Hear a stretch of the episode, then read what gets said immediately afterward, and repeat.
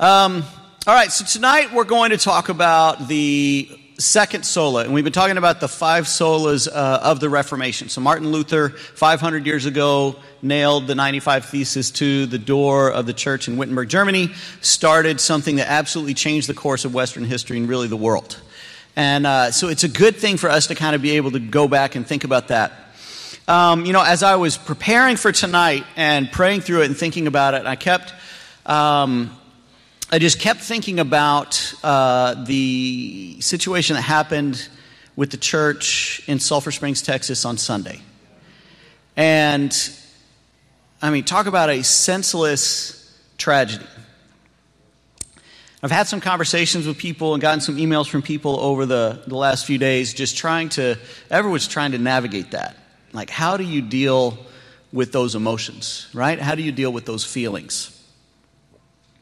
And it can lead people to think, I think many times, about their faith in God and how they view God.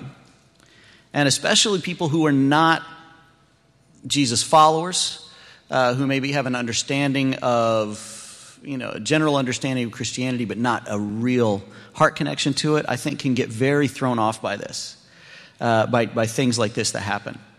I think it's important for us as followers of Jesus to be able to really process it and navigate it well.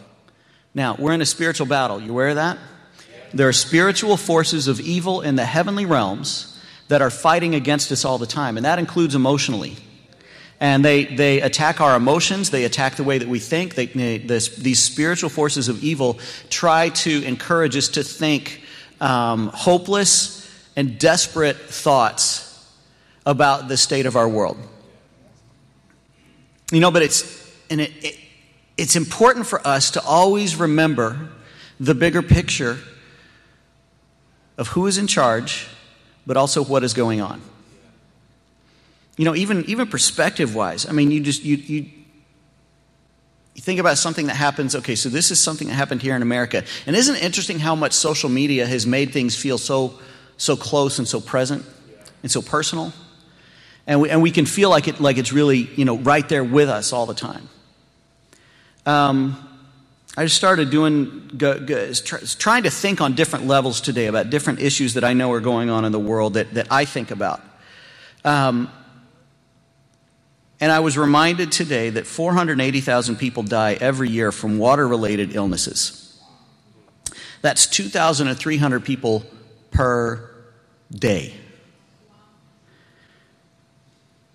So now, when you pull yourself back to, okay, so we're going to go to a global perspective and think about the tragedy of that, a water-related illness that actually kills people. And with kids, I mean, we're talking hundreds of children under the age of 5 every day are dying because they don't have access to clean drinking water and they don't understand hygiene.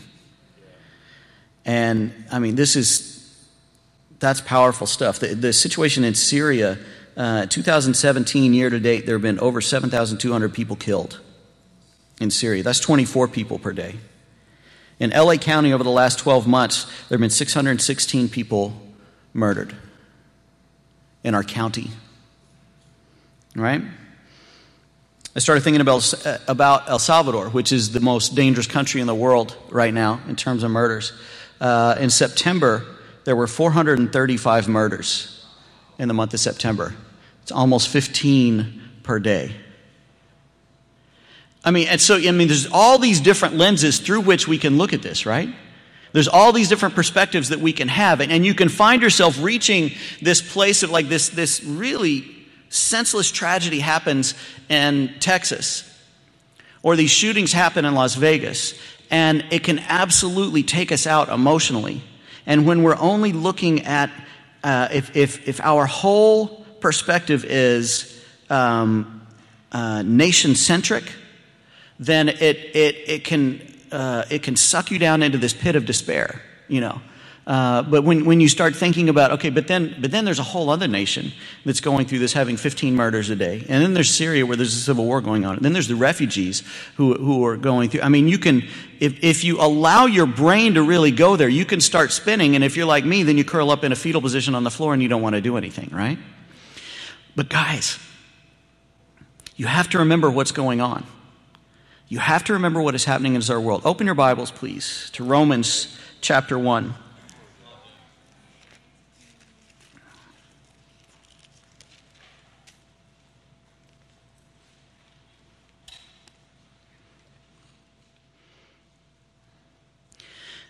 I said we were in a spiritual battle earlier, and you all know this. But I don't think that we often are aware of it because we choose to allow our perspective on things to be through the lens of a sitcom. And we want to have the nice little living room and the nice little stairs that go upstairs to the second floor and the people that come in off the kitchen, and we want everything to operate in this little world the way that we like it, and then within 30 minutes, all of the bad situations work out, and it's all just a misunderstanding, and everything is fine and happy. But we don't think about this incredible battle that is going on. In Revelation 12, it talks about how Satan was this dragon, and he was fighting this huge battle in heaven, and he got knocked out of heaven. And we don't understand why everything worked out, that God has allowed him to be the prince of this world for this time. But we know that that is true because of what we read in the Scriptures. And Satan was so enraged at what happened with this whole brazen display of brilliance by God and sending Jesus at Christmas time, under the cover of darkness, to enter our world and save us. Because of that, Satan was so enraged that he went off to make war against you. And so right now, we are in this battle where he is making war against us. Now, wouldn't it be nicer if I could stand up here and say that, you know, if you believe in Jesus, everything is good, and your life is going to be good, and everything is going to be wonderful, and the whole world will be great. If you believe in Jesus, then all of your world will be happy, and everything is good. That's not the reality that we live in. But when we get hopeless because there is tragedy in our world, it's because we are choosing to believe that reality, that everything is supposed to be perfect. And we want God to work out our life like a sitcom. But you have to be more astute than that. You have to be more intelligent than that. You have to be smarter than that. You have to be more woke than that. You have to wake up to what is going on in our world, spiritually and otherwise, right? Okay, now, I'm saying some things that are a little bit hard. I don't want you to get totally depressed, but I want you to look into what the Bible is saying about all this. Is everybody with me? Okay, so Romans chapter 1. Let's just go down to verse 18. And I want you to think about this in context of all these things that are happening in our world right now. The wrath of God is being revealed from heaven against all the godlessness and wickedness of people who suppress the truth by their wickedness. Since what may be known about God is plain to them, because God has made it plain to them. For since the creation of the world, God's invisible qualities, his eternal power and divine nature, have been clearly seen, being understood from what has been made, so that people are without excuse. For although they knew God, they neither glorified him as God nor gave thanks to him, but their thinking became futile and their foolish hearts were darkened. Okay, so now, I want to stop for a second. Now, often, if you've read this passage before, and if you have any time understanding Christianity, and you've been a Christian, you've had religious, discussions with people, you've heard sermons, you'll hear this passage, and it comes from the perspective of look at all the awful, sinful people that are out there, right? The wrath of God is being revealed against all these horrible people that are out there, and we can feel better about ourselves. Oh well, yes, they glorified him as God, and they didn't give thanks to him. But that's not like me, and I'm not like that, and so that's a good thing. And so we get to that point of oh yes, these are bad people. Now, chapter 2 totally takes us out with that. If we go into that, we're not going to do that tonight. But the whole thing is we have to remember what's going on. No, this whole world. All of us have turned from God. We get into chapter 3, and it says that all have sinned and fallen short of the glory of God. Do you believe that? Do you believe that all of us are that way? And that's not an amen amen. That's oh my goodness, amen. All of us have sinned and fallen short of the glory of God. This is scary, right? That we were in the garden, we had this opportunity to be connected with God, but yet instead we chose to give the allegiance of our heart to something other than him. And it separated us from him. And because of that separation, we desperately needed a way to get back to him, and that way is Jesus. And that way is believing that Jesus is going to save us from all of this. Go down to verse 28. It says, furthermore, just as they did not think it worthwhile to retain the knowledge of God, So God gave them over to a depraved mind so that they do what ought not to be done. They have become filled with every kind of wickedness, evil, greed, and depravity. They're full of envy, murder, strife, deceit, and malice. And we can just stop right there. Why did that happen in Vegas? Because people are full of wickedness, evil, greed, and depravity. Why did that happen in Sulphur Springs? Because the human heart is full of envy, murder, strife, deceit, and malice. This is the condition of our world. This is the state of fallen humanity. And evil happens when we allow our human hearts to rule us, and when we allow our emotions to rule us. And this is what is going on in this world of 7.5 billion people, is that there is evil and depravity and greed and murder that is happening out there. Don't be surprised. Don't be surprised when bad things happen. Don't look at it from an American perspective, because we are spoiled and we are sheltered and we are blessed beyond imagination. But how dare you take it for granted and think that just because you live in America that the rest of the world, that everything should be good and happy and perfect. Guys, America is not the promised land. Heaven is the promised land. America is a very luxurious place in the midst of a broken world. And we are so stinking lucky to live here.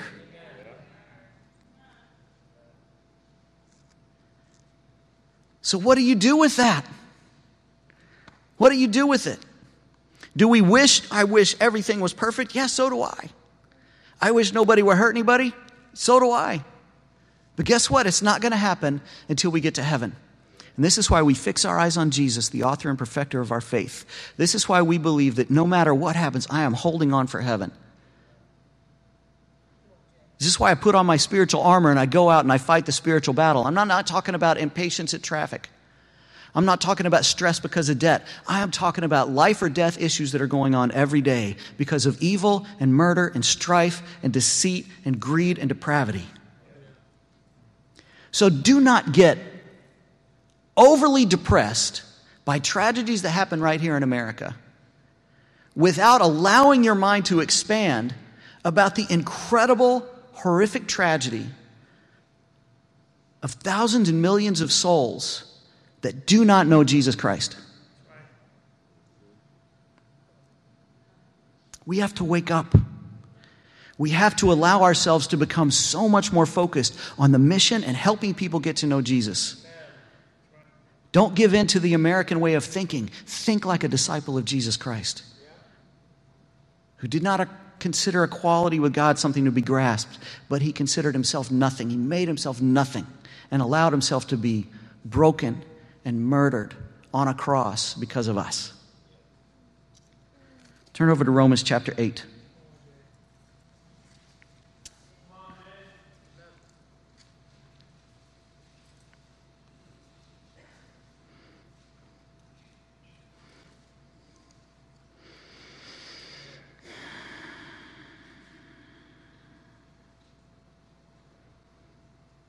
There's so much good in this chapter. But I still have a lesson to give you tonight, so I probably got to get through the intro. Let's just go down to verse 26. In the same way, the Spirit helps us in our weakness. We do not know what we ought to pray for, but the Spirit himself intercedes for us through wordless groans. And he who searches our hearts knows the mind of the Spirit, because the Spirit intercedes for God's people in accordance with the will of God. So now, what's been happening in the last few chapters? Because chapter 1, Paul's like, guys, we are messed up. And then chapter 2, he goes, now, Jews, don't think that just because you're Jews that you're better than those people who are going and doing those things. And then in chapter 3, he goes, listen, all of us are messed up. We're completely messed up. And then in chapter 4, he gets into Abraham being justified by faith and how everything that we do comes from faith. And then chapter 5 talks about the second Adam, and you have life through Christ. And then chapter 6, he starts talking about how we get to be dead to sin, but we get to be alive to Jesus, and it's dying to our old life and walking into this new life with him. And it doesn't promise perfection. It doesn't promise happy, shiny unicorns, but what it does promise is this relationship with God that is awesome. And in chapter 7, he gets deeper into like, man, this is crazy to be released from the law, and we don't have to do that anymore. And then he starts getting into chapter 8, and he starts talking about living with the Spirit and life through the Spirit, how awesome this is. We're going all the way from chapter 1, where it's like, man, this is a mess, and this spiritual battle that we're in is a mess, but let me tell you something, there is hope. And that's where he gets to. There is hope. And that's where we're talking about at chapter 8 because it's awesome. And then he gets down to verse 28. And we all know this, but when you understand it in that context of the whole thing, it starts to make so much more sense, and it gets you so much more excited because you're believing in this verse right here that says, we know that in all things God works for the good of those who love him, who have been called according to his purpose. All things God will work for the good of those who love him. But what about when there's tragedy? It doesn't mean that God keeps all tragedy from happening. Because we're in a broken world where there is evil and strife and murder and deceit and depravity. But when those things happen, God will work good in it for those who love him. I don't understand how that works, and I'm not even sure that I like it. Because when tragedy happens, I want there to be some kind of like, boom, there is justice that comes down and everything is made right in every single situation in the time frame that I want it to happen. And when it doesn't, I start to believe that maybe God isn't a good God. And that's what's going on when you talk to your friends at work. That's what's going on when you talk to your neighbors, is they cannot understand this bigger picture perspective. They see that God didn't fix that situation. Therefore, God is not good and God is not loving. God didn't stop this one bad thing from happening. Therefore, God is not good and God is not loving. But see, for us, we get to look at this whole picture of Jesus on the cross. And that changes everything. See, that one central point that happened, this thing that happened with Jesus dying for our sins, and then the resurrection that came after that. I mean, that changes everything, and it puts everything else into perspective, and we understand that now we are waiting, and we are groaning. The whole creation is groaning until everything finally gets to be the way that God decided that it would be. Because Jesus, for those God foreknew, verse 29, those God foreknew, he also predestined to be conformed to the image of his Son. Is that awesome?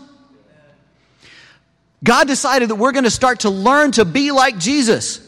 And as you all know, Jesus lived a wonderful, cushy life where he was in luxury all the time, and he was in the top 2% of the wage earners in the whole world at that time, and he never had any problems with, there was never sexual harassment going on, there was never any kind of domestic abuse in his world, everything was great, and then he just enjoyed life every day, and since we get to be conformed to the image of Jesus, then that's what we can expect our life to be like. No, we're going to be conformed to the image of Jesus because our trust and our hope in God is going to be rock solid no matter what our circumstances are. No matter what happens, no matter what Satan decides to do in this world, we are going to hold on to Jesus because he is our king, and because he laid himself down for us, and because he did that, we will do that for other people, and we will trust God no matter what. Remember what Paul said, man, for me to live...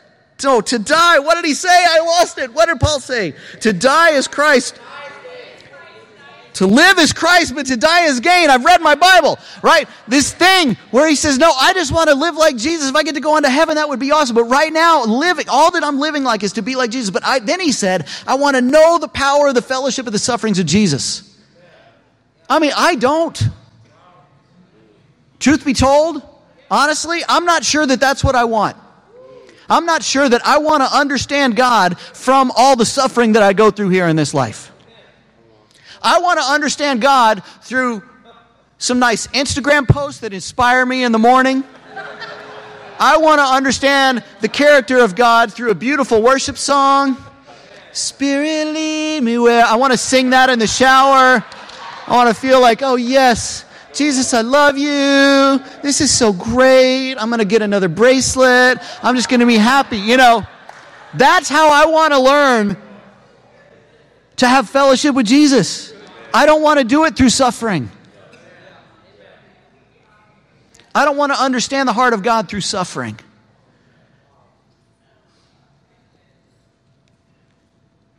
There's this guy in El Salvador that can't walk. His legs don't work. And he has a friend that gets him up every morning, picks him up, puts him over his shoulder, and carries him to the intersection that happens to be right by where the church building is. And he stays there with him. His friend stays. Sometimes he goes to work. Other times he stays there with him. And when the light turns red, he picks him up, and he walks out in front of all the cars and stands there until someone decides to roll down the window and give him some money. He was there 2 years ago. He was there last year. He was there this year. And his friend, he even wears one of those back braces, because he's got to pick him up and carry him around all the time. And that's what his friend does for him every day, to help him to be able to live. And I watch him when we're sitting at the stoplight, when we're leaving the church building there. And I'm just completely humbled and embarrassed, because I'm so glad that that's not me. I don't know that I could do that. When we have the medical brigade there in the church, he picks up his friend, puts him over his shoulder, and he brings him in. I mean, he came walking in, and it's not a little dude, but he brings him in so he can see the doctor, because we can give him free medical care. And he came in, and he set his friend down, and the doctors were attending to his friend, the guy that can't walk. And I was just watching this guy, and I was so overwhelmed. I was in tears the whole brigade on Saturday. So many things happened. It was crazy. But I just had to run, like, what can I do? I got him a bottle of water, and I took it to the friend. And he was so grateful. Like, oh, thank you. Who knows when the last time he'd had a bottle of water was, because he is working. This is what he does, is he picks up his friend who can't walk, and they beg for money. See, the stress for me is when I can't figure out with the worship team who's going to be there on Sunday, and wait, who's playing drums, and wait, how are we doing this? Does the computer work, and is everything going on, and what's happening with our church, and,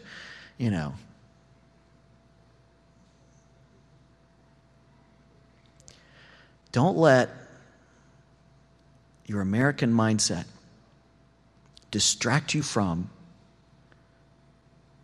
the story of the gospel of Jesus Christ. There's tragedy that's going on in our country. There is tragedy that's going on in our world. And it has been happening since the beginning of mankind.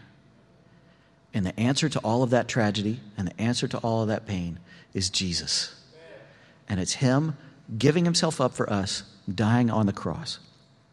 So then we get to this, verse 31. What then shall we say in response to these things? If God is for us, then who can be against us? Now, he wasn't saying this that that every situation was perfect. In the midst of tragedy, if God is for us, who can be against us? He who did not spare his own son but gave him up for us all, how will he not also along with him graciously give us all things? Now, this is the same man that would go into a town and start talking about Jesus, and they would beat him up, they would stone him and leave him for dead. Or they would pick him up and they would throw him in prison. Same man who was beheaded because he believed in Jesus. But he says that God, with Jesus, will graciously give us all things. Your perspective has got to change. This is why we're doing this Stay Woke series. We're trying to go deeper and help you realize this isn't just about hoping you have a good holiday. This is about wake up, people. Come on, Turning Point. Don't get so deadened and numbed out by our materialistic, capitalistic worldview that we don't see the pain of people's hearts and do everything we can to help them. If God is for us, who can be against us? So Martin Luther, one of the things that he talked about was, or one of the things that bothered him was how the church at the time had really become really like a business, right? You want to get forgiveness? Sure. Here's our price list. And if you did this kind of sin, then pay this much money. If you did this kind of sin, then you pay this much money. And then there were other things that the church had, that you had to do to be able to be right with God. Because it all came down to just, it all came down to greed and evil and depravity, right? That had entered into the thinking of the leadership of the church. So that people now, if they wanted to be right with God, if they wanted to be justified, if they wanted to have salvation, they had to do a certain amount of things. They had to do this, say this, believe this, recant this, pay this, and then you will be saved. Martin Luther was like, no, that is not what it's about. As he started to read the scriptures and he started to get into it, he was like, but that's not what the Bible says. That's absolutely not what the Bible says, right?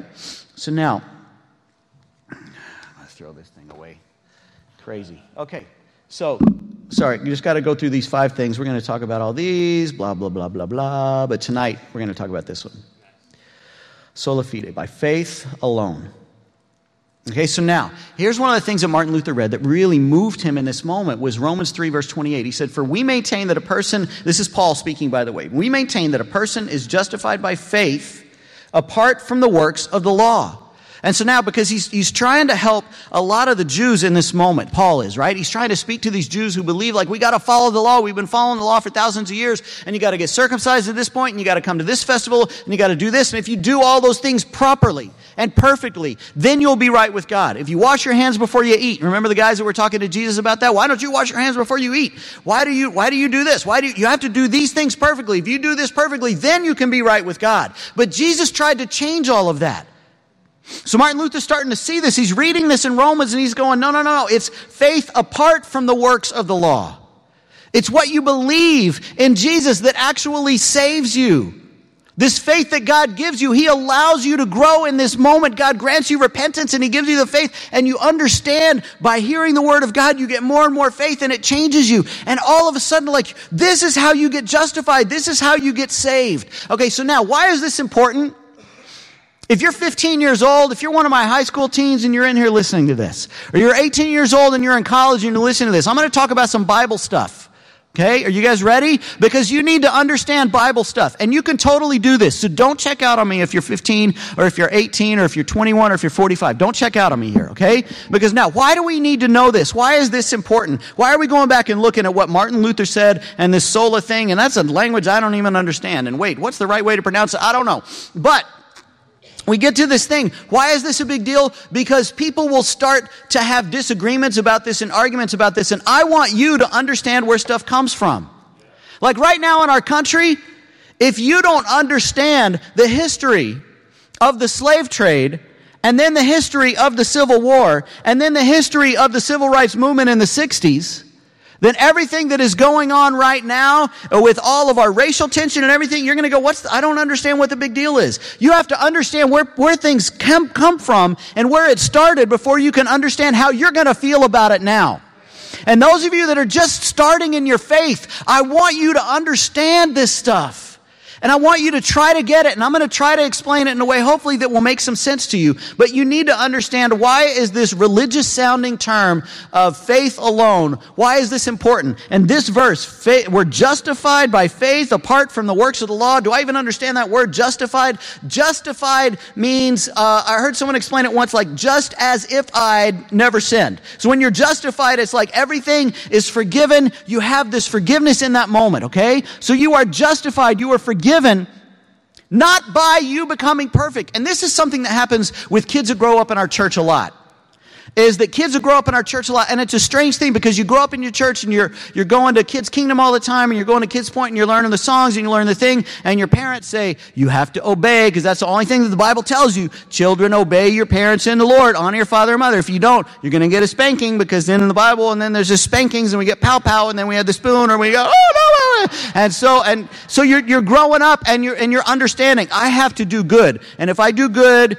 then my parents love me, and if I do bad, then my parents get upset and they give me a spanking, and then I have to say I'm sorry, and then we hug, and it's all good. And so you go through this process. Do you understand? Are you following me with this? Now imagine that you're 7, 8 years old, and you're dealing with all this since the time that you can remember, and you're coming up with this. And so what do you learn as you're going through there? I have to do what is right.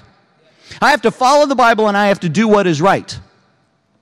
But then you get into like 6th grade, 7th grade, and you start to think, now wait, what if I don't want to do what is right? And you start pushing back against your parents. I'm not sure that I want to do what is right. And you can't spank me anymore, and who are you to tell me what to do? Give me my phone! And then it's all mad about that, and then we're doing that, right? But it's hard because as Christian parents, we try to tell our kids, you have to do the right thing and you have to obey. But then the truth of the scriptures is you cannot obey enough to gain your forgiveness. You cannot obey enough for God to love you. God loves you no matter how much you obey. God loves you so much that he sent Jesus before you decided to obey.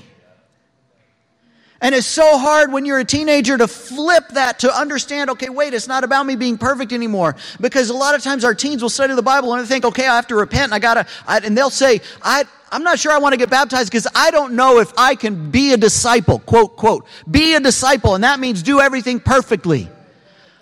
What a horrible weight to live under. I'm always trying to tell them, you don't have to be perfect. Please stop thinking that. It's not about you being perfect. It's about you realizing how imperfect you are. And it's about you realizing, God, I cannot believe I've done this to you. Thank you for deciding to save me. Our teens sometimes think that baptism is the point, that this is the goal.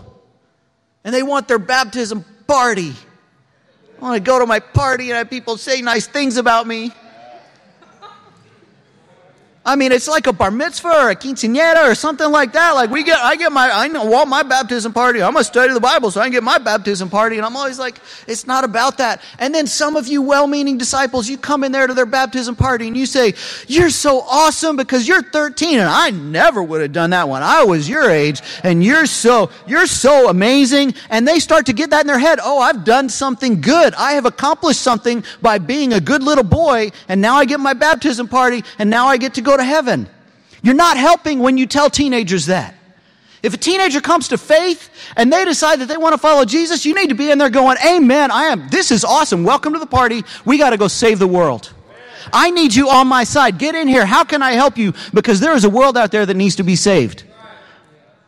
Okay, yes, maybe you're having a different high school experience than I had, but please don't tell a teenager, it was so much harder for you than it was for me. I didn't have to deal with anything that you had to deal with. What, are you trying to give them a complex? Are you trying to convince them that they are unique or special? No, they're not. Guess what? You had sin that you were tempted to do just like they have sin that they're tempted to do. The circumstances are different in 2017 than they were when I was in high school, but they were different when I was in high school in 1987 than they were in 1957 when my parents were in high school. Different circumstances, same sin, same Jesus, same God, the same need for us to turn to him for forgiveness.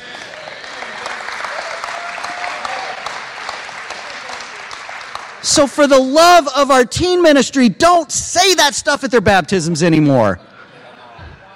Don't tell them that you're proud of them. You're such a good teen. You're so awesome. No, they're not.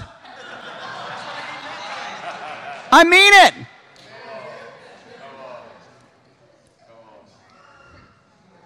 They just realized how awesome Jesus is. And they need help. And every teen baptism, I look them in the eye before we go out to share. And I say, this is not your party.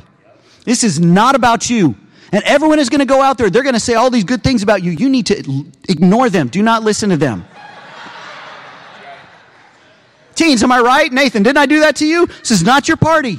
This is Jesus' party. You're just now joining the party. This party's been going on. You're just now smart enough to realize, I get into this party? Oh my gosh, this is awesome! Right? I get to walk into this party. This is great. And that's why they're coming in, because they're fired up to be in the party. But it's not because of something that they did. It's because of the love of God and the love of Jesus on the cross. So can you, that was, man, I did not mean to go there.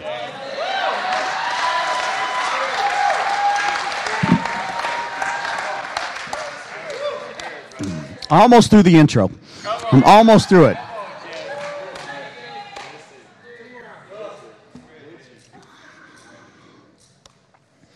In Galatians chapter 2, Paul said this, I do not set aside the grace of God, for if righteousness could be gained through the law, then Christ died for nothing. If you could be so good and so perfect to gain your way into heaven, then there was no reason for Jesus to die on the cross for you.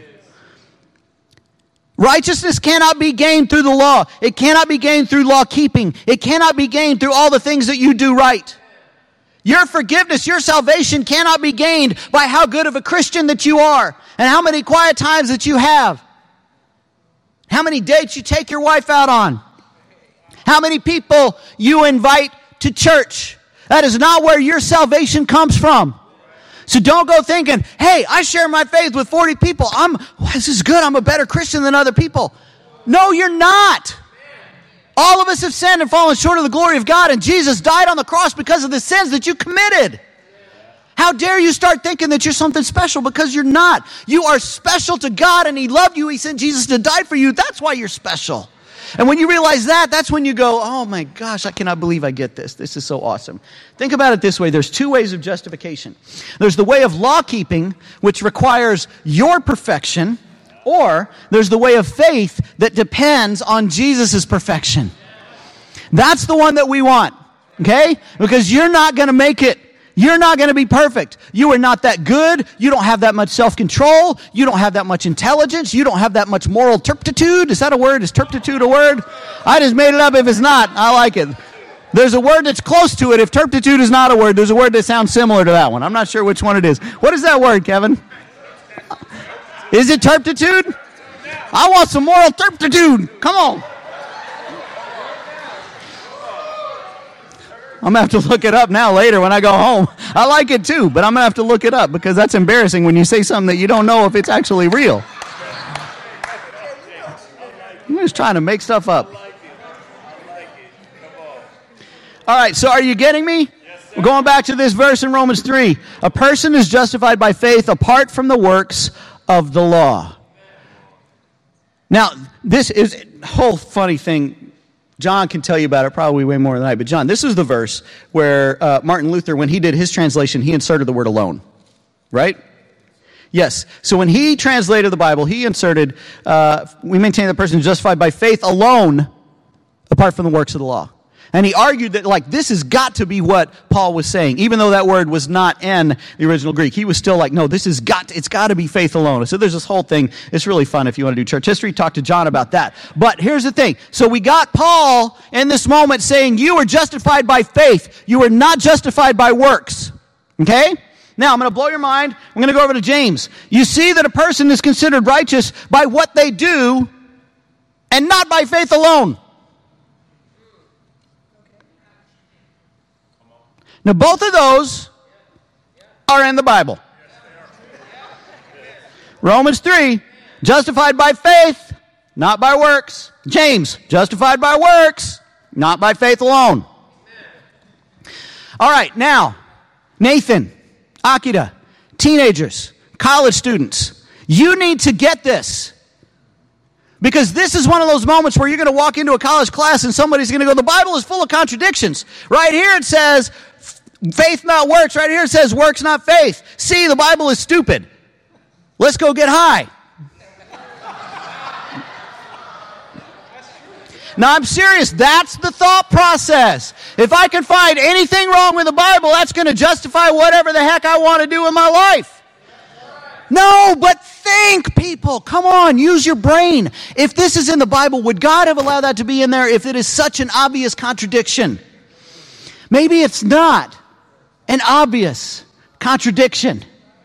Maybe it actually works together. Maybe both of those things are true at the same time. Maybe you have to start to think about, well, who was Paul talking to? And then who was James talking to?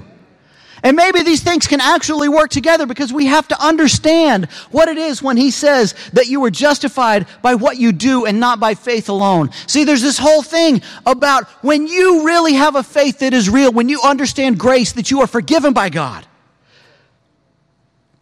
based on nothing that you did. That it is a gift. Your salvation is a gift. When you get that, then you are all of a sudden going to start living your life like, this is awesome. I cannot believe that I get this because I don't deserve it. It's grace. I don't deserve it. You're going to start to live differently. And there's going to be things that happen in your life as a result of your faith. And if those things do not come out of your life, then what James is saying is, I think there's something wrong with your faith. I don't think you understand that you've been forgiven. I think you're still back there in the law side of things trying to earn God's love and forgiveness. If you are not overflowing with gratitude and love and giving your life to people, then you don't realize that you've been cleansed from your past sins. You think you haven't been cleansed yet because you haven't been good enough. And every time you mess up, Satan gets in your ear and he says, see, you don't deserve your salvation. See, you're not good enough. See, God loves all these other people, but he doesn't love you. And that's what he whispers in your ear. But you have to hold on to the truth in what you read in the scriptures, because what you read in the scriptures is the word of God. Amen. And that's what we hold on to. Now, here's what Martin Luther himself said in his introduction to the book of Romans. Faith is a living, bold trust in God's grace, so certain of God's favor that it would risk death 1,000 times trusting in it. Okay? Your faith is this living, bold trust in God's grace that is going to enable you to like go, hey, I don't care what happens to me. I don't care what tragedies go on. I'm going to hold on to Jesus. And then he goes on. Such confidence and knowledge of God's grace makes you happy, joyful, and bold in your relationship to God and all creatures. The Holy Spirit makes this happen through faith. Because of it, you freely, willingly, and joyfully do good to everyone, serve everyone, suffer all kinds of things, love and praise the God who has shown you such grace. Isn't that cool? If you have faith, you are going to willingly and joyfully do good to everyone and serve everyone. You're going to stop being mean to the people who work for you. You're going to stop lying about how much time you spent on your job and how much time you spent on Facebook. You're going to go, God, I want to be right. You're going to stop like taking your neighbor's parking spot. You're going to stop taking their clothes out of the laundromat because you're going to go, no, I want to do good to all people. You're going to start thinking, how can I help people? What can I do to connect with them? How can I live, like Brandon said, a less squanderous life so that I can be more generous to other people? And then he says this, thus it is just as impossible to separate faith and works as it is to separate heat and light from fire. Faith and works, they are together. They are combined. Your faith is what saves you, and then that saving faith produces incredible things in you. Now humans, we mess it up and we get into churches and we go, all right, now if you're not doing this and this and this, you're not a good Christian and you may not be saved. And we put guilt on people. And it's so easy to do. Because movements, I mean, good grief, when you study the movements of Christianity over the last 2,000 years, you see this incredible pendulum swing of people always trying to figure out, how do I follow God and how do I be righteous? And they try to get really righteous, but then they get too legalistic and people are like, wait, it can't be that legalistic. It's got to be about faith. And then we go over here where everything is all love and everything is good and happy. You can just, as long as you believe in Jesus, do whatever you want, honey. You just go on. And then people are like, wait, that's not right because you say you believe in Jesus, but you're living this life that has nothing to do with Jesus. We need to be more righteous. No, we're going to put boundaries on it. We're going to say, no, it's going to be like this. We're going to have guidelines. And then we get all started over here. You can't do it. And you're not a good Christian. Those people aren't Christians anymore. And then we go over here. We're like, no, come on. It's got to be about faith and love. And we go back and forth. Do you understand the tension? And see, no matter where we are on that scale right now, because in our movement, in our church, we've been way over here on the legalistic side. We've swung back to sometimes the too much grace side. And then we go back over here. We're trying to figure it out. And then we got these people saying, wait, the turning point is supposed to be like this. No, it's supposed to be like this. And then we're fighting within it. We're trying to figure stuff out because it's hard. Because this is a hard thing to figure out. This is what Martin Luther was standing up for 500 years ago. Was like, guys, we've got to follow the scriptures, not our own hearts in this. And we have to do that in this church. Amen. I think in Ephesians 2, you see this tension. It's not even a tension. It's a beautiful combination. It's not a contradiction. It's not a paradox. It's these two things working together, but you see it perfectly in Ephesians chapter 2. For it is by grace that you have been saved through faith. And this is not from yourselves. It is the gift of God, not by works, so that no one can boast. And then the very next verse, he says this, but we are created, for we are God's handiwork, created in Christ Jesus to do good works, which God prepared in advance for us to do. We were saved through faith and created to do good works. You cannot separate your faith and your works, just like you cannot separate light and heat from fire. But there's got to be works that are coming out of your life. And if there are not, then that should be a red flag to you. Like, you know what? There is something off in my understanding of my position before God. Somewhere Satan has convinced me that I am not saved and I am not good enough. And I bought into the lie. I made an agreement with Satan, said, you know what? Yeah, you're probably right. God doesn't love me. I'm too bad. But that's not what the Bible says. It's not what the scriptures say. That's not why Jesus died on the cross. So what now? Decide if you believe this statement. God is for me. Write it down. God is for me. Do you believe it? You're probably on a sliding scale. It's not a yes or no. It's a, maybe it's a sometimes. Maybe it's a no. For some of you, it is an absolute, yeah, I get it. But no matter where you are, no matter how you feel about that, you need to be honest about your answer to that question. Do I believe that God is for me?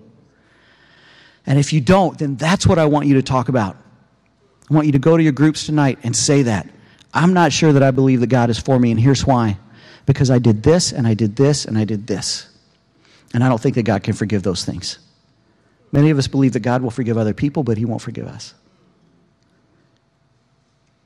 But that's not what the Bible says. So do I believe that God is for me? And then, if God is for you, then what does your faith inspire you to do tonight? What does your faith in this incredible, powerful, awesome God inspire you to do in this world that is beset by murder and strife and evil and greed and depravity and tragedy? What does your faith inspire you to do? To walk out those doors and go do. What is your faith in the salvation that you have? Demand of you tonight when you go home. Who do you need to forgive? Who do you need to reach out to? What changes do you need to make? What programs do you need to get rid of on your phone? What apps do you need to delete? What TV shows do you need to stop watching? Like, these things come from your faith. Not from you trying to win God's approval. It comes from you. Jesus died on the cross for me. God, I thank you. What does your faith inspire you to do tonight? And tell somebody about it. So here we stand. We can do no other. This is going to be us. As we go into the rest of this year, hopefully, many of the women I know are doing the Simply Holy, the 70 days to the end of the year. Husbands, if your wives are doing that and you are not, man, you're missing an opportunity to lead your wife and love your wife and inspire her. Don't get so prideful that you think, oh, I don't need to do that. Yes, you do. All of us need to go, how can I be more like Jesus by the end of the year? Let's do that. Let's figure out, what if we came into January 1st, just like, this is the most committed and joyful and sacrificial and believing in the grace of God that our church has ever been. What if it was January 1st, 2018? That's what we could say. Would that not be awesome? It's faith alone. Amen. Let's go to our groups.